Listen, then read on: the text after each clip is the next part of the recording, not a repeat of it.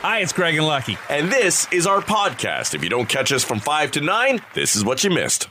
Yesterday, I almost had myself a heart attack in a Oh. parking lot.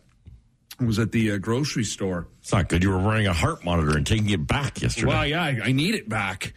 So I was uh, I was at this grocery store and um, I was uh, pulling out of my spot, and I uh, and as I'm pulling out of my spot, backing up, I look out my rearview uh, mirror and I see a woman pushing a shopping cart. So I stop and let her do her thing and pass, and then uh, I continue to uh, swerve out. And as I uh, swerve out, and I'm kind of you know on that that kind of angle in the middle of the uh, the parking lot in, the, in my lane and ready to spin the wheel and straighten her out and go. I just do a quick glance out of my my window on on my driver's side, and just like beside the car, there's this same woman like down on the ground. oh, And I thought I had hit her. I thought, oh, like what the? But she was just down on her knees, and then I so I stop, and I have a complete like my heart goes into my throat, and I realize she had had a newspaper or something in her shopping cart that the wind had taken. Oh, And like a she flyer. Was, she was just bending over, picking it all up. did you scream at her? No, I ran her over. I turned around and I hauled her down. Open the door right into I her. just, I, you know what I did? I Will Smith her. yeah. So anyhow, that was my afternoon. I went home and had a, a long slug and a lie down. Uh, so he has released his uh, his long apology, Will Smith, uh, to uh, to everyone. Yeah. Well, you know, the apology he should have given right before his acceptance speech, if he were to be allowed to uh, to have one, uh, since he was allowed to have one, um, and and uh, you know to to really. Apologize to everyone there, not only to the Academy, but to all the others uh, who accepted awards and and uh, have not been talked about since, uh, and of course to Chris Rock himself. Now he may be doing this to try to head off some potential consequences course, because yeah. uh, the academy has already condemned what he did and they're exploring possible actions against him. SAG, the uh, the actors um, um, union, is is looking into things, calling his behavior unacceptable and could have disciplinary action. Well, I read that last night, and I, you know, someone saying yes, the you know the Academy Awards are looking into you know what possible measures to take. One could be uh, taking back his award, which you know someone pointed out. Harvey Weinstein has like eighty five of them still. So Right. if that's conduct unbecoming. Of a uh, of an actor, Yep. then you know there, there's a slippery line to, to toe there. Uh, whether or not he's invited back next year, because remember the you know best actor comes back to uh, award, I believe the best actress award, right? So, um, you know, perhaps uh, not ha- not inviting him back next year to or not allowing him on stage again to uh, give out that award might be one of the punishments. Uh, Howard Stern had an interesting take. He said, of course, how he wasn't ejected, he doesn't understand that security should have removed him, that they shouldn't be handing him an award. If students uh, get expelled from school for this type of thing, we arrest people for this type of thing, and yet we hand him an award. Yeah, apparently there was a meeting in that commercial break with the like the directors very Yeah. quickly to discuss whether or not they would uh, you know excuse him from the building. And I guess I had mentioned yesterday that I had read that uh, Chris Rock had apologized backstage, but it turns out that they have not met face to face since it all went down. And the first that Chris has heard from Will Smith is uh, through this apology. Of course, he had to go out to the clubs and the parties and dance all night, so he looked really upset about the whole experience later in the evening.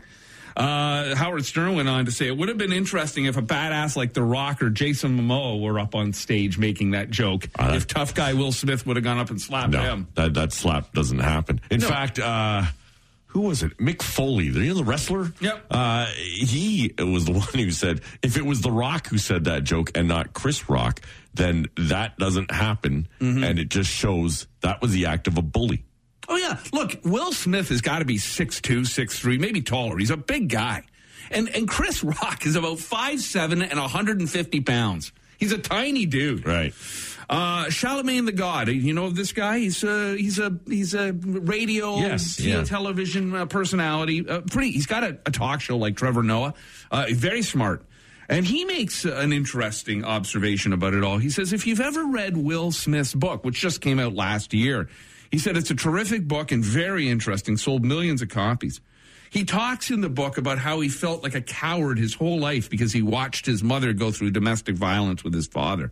He says, I wonder if he felt like he's been taking so much stuff and people have been coming at his family for years if it just ended up bleeding out on that stage that night. So that's an interesting take. Everybody's going to have a different uh, opinion. But we will see what happens. More shocking footage. I didn't realize this. Uh, the uh, the moment when Lady Gaga and Liza Minnelli were on stage together. She, uh, Lady Gaga was fantastic. She that. slapped Liza Minnelli. Right. It was brutal. Mm, hearing about uh, Eugene Melnyk passing away, only 62 years old, owner of the Ottawa Senators. And when I think back to Eugene Melnyk, he reminded me very much a lot of the time of of Harold Ballard, where he always seemed to be in battle with somebody. Yeah. You know, he was either uh, in a punch up with the Ottawa Senators fans because they believed he was too cheap and wasn't spending enough money on the team, or didn't he also get into it with Don Cherry over the Ice Dogs in Mississauga and all that at one point because he bought the Ice Dogs and sent them to St. Catharines? He, or- he bought he bought the Toronto uh, St. Michael's Right. Majors uh, team and moved them to Mississauga and then forced the Ice Dog well not forced the Ice Dog but the Ice Dogs then moved to St. Catharines Right. uh, but he, he changed them to the Mississauga St. Michael's Majors uh, he- for a while they're now he the squeeze- Mississauga Steelheads Did he squeeze Cherry out of it? I don't know if he squeezed Cherry out of it because I don't think Cherry was still the owner at that Mm. point. Um, uh, but I don't. Uh, I don't think. Uh, I'm not sure whether the, what Mm. the connection with Don and, and Eugene were. But I, I, I agree. That I think all owners probably have miffed fans here and there. And I've been looking through uh, you know, Twitter and social media. It's a lot of the the Senators fans.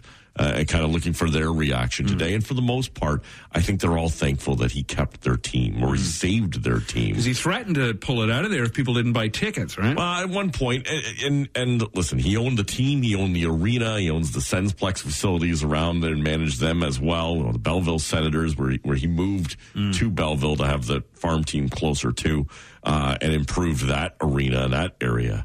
But you know, the logistics of that arena being in Kanata was always an issue, um, and and it was part of the reason that they had trouble sometimes drawing fans uh, to it.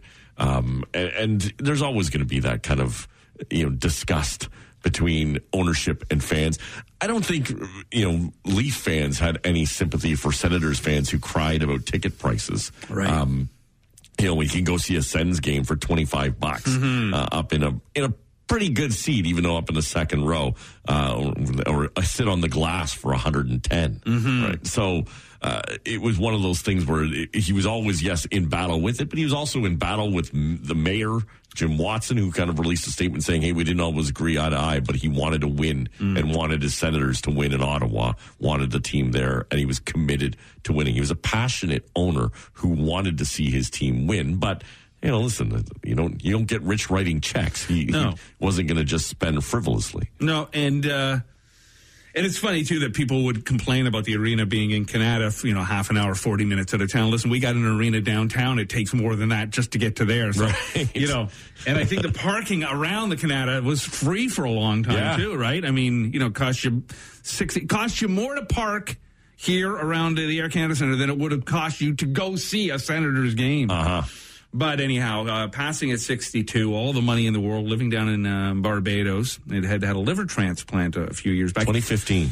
Was that when it was? Yeah. And he, um, but you know, listen, uh, for all the kind of the arguing and the fighting he seemed to have with with people over the years, he was also a very generous man. He gave uh, boatloads to all sorts of different charities. Yep. Uh, Very philanthropic. Um, he helped uh, the St. Joseph's Health Center, uh, help us help the children, St. Michael's College School, which he was uh, his alma mater. Uh, also founded a, a school for pre kindergarten to grade 10 students in, in Barbados, where he was a resident. Um, he also was very giving to the Army and military, supporter of that. He was an honorary colonel in the Canadian Armed Forces, uh, donated equipment to, uh, to uh, soldiers in Afghanistan and went to visit them uh, as well. Donated hockey equipment so they could play out on the tarmac. Uh, That'd be fun. as well. Hockey Yeah. gear outside Listen, in they- Afghanistan. They, did. They played, and and uh, and so yeah, it, and it just you look at it and you say, wow, you know, sixty mm-hmm. uh, a billionaire had had you know seemingly everything, but money can't buy you time. Well, rumor has it, and I don't know if this is true, but it te- seems that his health deteriorated after he heard you pl- do the play-by-play. wow. wow. really took a turn in there. so, You're really taking his whole uh, speak out to your coworkers to heart today. family, uh, Melnyk family, saying they're not releasing an issue or any statement at this time, but uh, lawyers are looking into it. I So- didn't call the game last week. And welcome to Rock Mornings. As Lucky just alluded to, this uh, criticizing coworkers. A study found we should be doing more of that. We should be criticizing coworkers, and nobody likes to criticize anybody unless you're, uh, uh, you know, relish in it, uh, a bit of a jerk. But because most of us hate any kind of confrontation and feel like we're being rude. I'd say most people are more prone to go throw someone under the bus to management. Oh, sure. Before they just, you know, speak up to a coworker directly. I've thrown you under the bus and driven the bus myself over you. Put it in reverse. Oh, I felt it. Oh, yeah. now, when we say criticism, we mean constructive criticism. You know, sharing with somebody, hey, here's a way you might be able to make this easier. Do it this way. It'll make your life and my life easier. That Just, kind of you thing. know, do it in a nice way. Like say, hey, have you ever thought of changing your face? or careers. Have you ever ever thought of a different line of work? leaving the want ads out on their desk every day is a good way to do it. Are you uh, someone who likes to have the lights on during sex, off during sex, or do you have no preference whatsoever? Sex experts uh, recently conducted a survey on the lighting during adult playtime, and they compared the results to a similar survey they did about 10 years ago. A quarter of people like to mess around with the lights on. That hasn't changed much in 10 years. Um, but today, many want the lights off compared to 10 years ago. I think, uh, things might not have changed in their world in 10 years. I think if a lot of things have changed in our own physical conditions Oh, yeah. in 10 years that might dictate lights off. Oh yeah, it can't be dark enough. Like whatever, whatever dark is, I got to go one more step over. Uh, black hole dark kind of thing. Listen, if, if I if, if the situation arises, I'm so happy that it's happening. I don't have time to put lights on or spotlight the bed in that scenario or darken out the blinds either. Yeah, I'm not stopping it to adjust lighting. I don't need Maria looking over at me, and I got an expression like a dog eating cheese. Nobody wants to see this old face. That'll throw you off your game. No, actually, here, here's what I think. I'm moving forward, what I might do just to spice. it, I'm going to light it up like the Air Canada Center, yes. like Scotiabank Arena. Just go to go to full LED. Yeah, That's right. Yeah, I got a film crew. You know the big lights they use on a on movie sets. Yeah. I got that behind me. Right. I got a mining helmet on. Just looking Yeah. for a man in a boat. he drowned. Lucky having in the news that uh, parts of our main highways that had been upped by 10 kilometers to a, uh 110 are, are going to stay like that, which really just means now people will go to a 130 because we seem to like to do about 20 or more over on most occasions. I even admit to uh, mostly doing a, between a 130 to 140 on most major highways. Usually kind of hover around there, and it seems to be keeping the pace of traffic. Uh, for the most part, probably. If you're in the outside lane doing anything less than that, you're probably slowing someone down. You know, uh, for most people who just commute across the top of the GTA uh, for most of their day, uh, this will not affect you whatsoever. None of those highways are directly in uh, the greater Toronto area, or at least the 401 through that stretch, because. Well, there's no real point. I think 90% of the time you can't get to 110 if you wanted to on those roads. You know, there's a there's a side of me, especially when you see like the uh, the express lanes for two people in a vehicle. I got them on the 410. Or the HOVs. The HOVs. I mean, I like that. I think it's all terrific. I, I've often thought that those should be a kind of an autobahn esque kind of a lane where speed limit is your choice. The problem with that is that in this country, so many of us now just don't think any rules are in place for us. Right. That we just do what we want to do. You know, you see people all the time. You're only supposed to go into those lanes when you've got the broken up uh, white uh, markers, and people don't care. The, the double lines are there. People drive in and out of them all the time. Yeah, do whatever the can, hell we will. want. Oh yeah. Whereas in Europe, and the other thing too is that, that in this country, you know, the laws are so murky and odd and uh, convoluted that if you if you are caught doing 200 kilometers an hour up the 410 in the HOV lane, then th- who knows what kind of penalty you get or don't get. Whereas in Europe, and I and I've heard this from a few different sources, you know, if you get onto the uh, autobahn or you're on one of the uh, the highways in big parts of uh, Italy where you can basically go the speed you want to go, uh, if you wipe out a family of four doing 220 kilometers an hour, there's no coming back from that. Right. You know, the the rules are in place that will let you be an adult and you can make adult decisions. But if you screw up, you're done. Yeah, and, and I think that's always the argument is, oh, oh let me let me decide what I want to Mm-hmm. want to do. But the problem is, is that there's other people's lives at stake Mm-hmm. uh, when it comes to that. I, you know what, it wasn't that long ago, a couple of weeks ago, I was on the on the 401, and I was just merging on, and uh, and there was a bike that was doing probably close to 200 Mm-hmm. at, at the time, weaving in and out and going in between Oh, yeah. cars on the road. And listen, I'm not trying to say this is indicative of all motorcycles. No. You know, and it does drive me nuts when, you know, you get, oh, watch for motorcycles. Well, they should probably watch out too. Mm-hmm. Uh, I understand, you know, that uh, the, odds are not in favor of the motorcyclists. So, you know, do take care Yep. to take an extra look when to, for them. But when you see people who are being just absolutely reckless, Hmm. um, it, it, it's, it's frustrating because that is why we have these rules in place and because some people just need them uh, to be reminded that you can't be an idiot out there.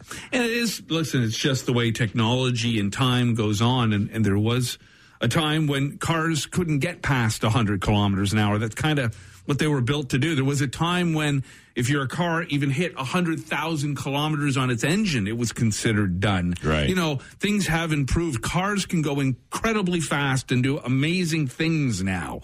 Uh, and so our speed limits and technology have not uh, gone in sync. You know, I I could never imagine going out and buying any kind of real high end vehicle with, because what what for what reason for what reason Roll around in third gear. yeah doing doing sixty everywhere Right. Well, it, and it is crazy too because I don't feel that. Uh, you know, when you're going, uh, if you're going hundred on the 401, right? You're still getting there, and uh, although it doesn't, you know, if you're forced behind someone who's doing 100, it, it feels slow, Yes. but not crazy. But if you're on a city street, um, you know, there's por- parts of it was like 40 or 50. When you're stuck behind someone doing that, it, like it feels like you're crawling. Like It you does. get out and walk fast. Yeah, it really does. I, I have to admit, even even a hundred on the 401 to me just seems like you're just. Have you ever sat at a hundred? Put cruise control on at a hundred on the 407. It feels like you're crawling. Here we come, Markham. Markham's almost.